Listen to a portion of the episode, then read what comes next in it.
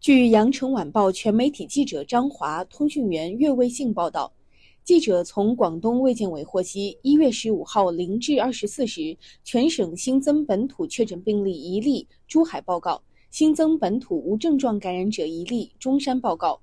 全省新增境外输入确诊病例十四例，其中一例为无症状感染者转确诊。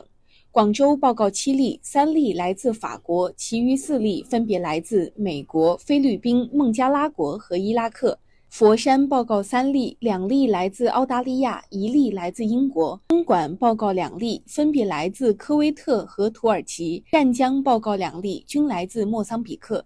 新增境外输入无症状感染者十四例。广州报告八例，三例来自东帝汶，两例来自阿曼。其余三例分别来自法国、伊拉克和乌干达。佛山报告四例，两例来自沙特阿拉伯，其余两例分别来自澳大利亚和哈萨克斯坦。东莞报告一例，来自法国。湛江报告一例，来自莫桑比克。新增出院八例，目前在院二百二十四例。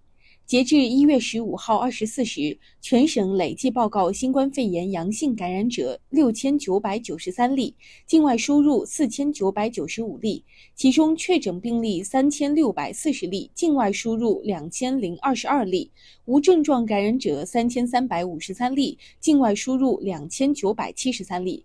感谢收听羊城晚报广东头条，我是主播经纬。